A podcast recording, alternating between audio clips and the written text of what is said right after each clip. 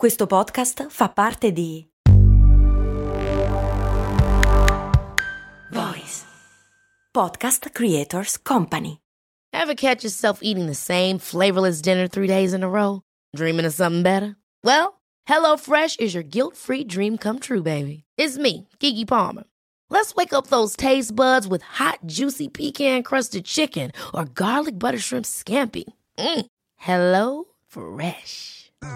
Stop dreaming of all the delicious possibilities and dig in at HelloFresh.com. Let's get this dinner party started. In molti dopo la puntata di ieri dedicata alla sindrome di Stendhal mi avete promesso di farvi cose brutte o fare cose brutte a me se non avessi spiegato meglio che cos'è la sindrome di Rubens dopo il mio simpatico cliffhanger. Ebbene, eccoci qui.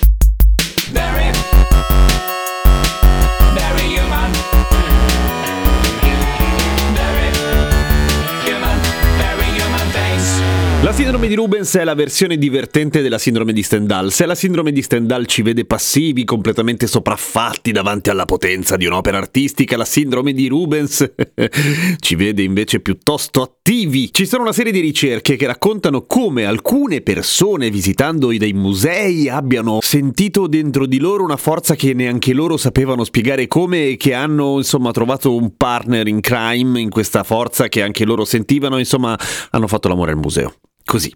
Bam. L'Italia, in particolare Firenze e Venezia, sarebbero i luoghi dove maggiormente accadono questi fatti fattacci orrendi. Ma in realtà si tratta di sindrome di Rubens, nel senso che più o meno ha gli stessi aspetti anche quando succede in spiaggia, per esempio, ovvero quando si è particolarmente presi bene davanti alla visione di qualcosa di molto bello, anche se ovviamente l'arte in questo caso strabatte tutti gli altri scenari, in particolare le sculture greche, i lavori di Caravaggio e un po' meno quelli di Veronese e di Tiepolo, che sì, ok, carino, ma non tanto. E non sarebbe poi così strano, almeno la, la, la parte prima, quella del rapamento. Secondo lo psichiatra Willy Pasini, che è anche sessuologo, per cui insomma mi sembra abbastanza adatto a rispondere a questa cosa, l'arte ha sempre attivato intensamente un meccanismo erotico. D'altra parte, che arte sarebbe se non lo facesse? In effetti. Mentre la sessuologa Serenella Salomoni sottolinea per esempio che è interessante vedere che la maggior parte delle vittime, tra virgolette, della sindrome di Rubens sono come nella sindrome di Stendhal stranieri. Come mai? Beh, per una serie di ragioni. Allora, lei sostiene che noi italiani, voi italiani, noi italiani, siamo più abituati ad esprimerci, a raccontare le nostre emozioni rispetto ad altre culture che magari sono un pochino più represse, per cui in quel momento, invece di dire,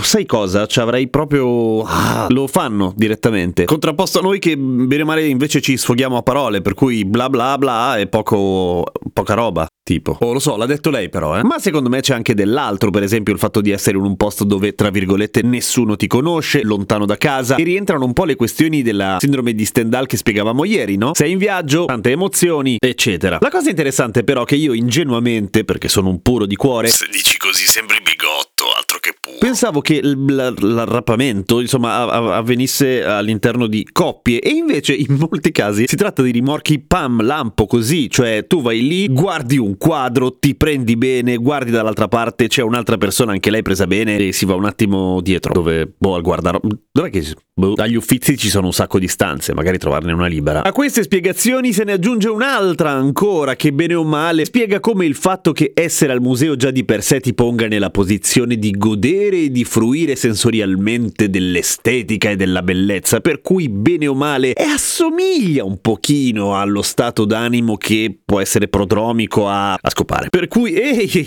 tutto sommato fa molto più figo dire vado a rimorchiare agli uffizi piuttosto che vado in discoteca. Tutto sommato ti fa fare una figura più alto, più snob, più colto, colta. Colti. Seguimi su Instagram Radio Kesten, a domani con cose molto umane.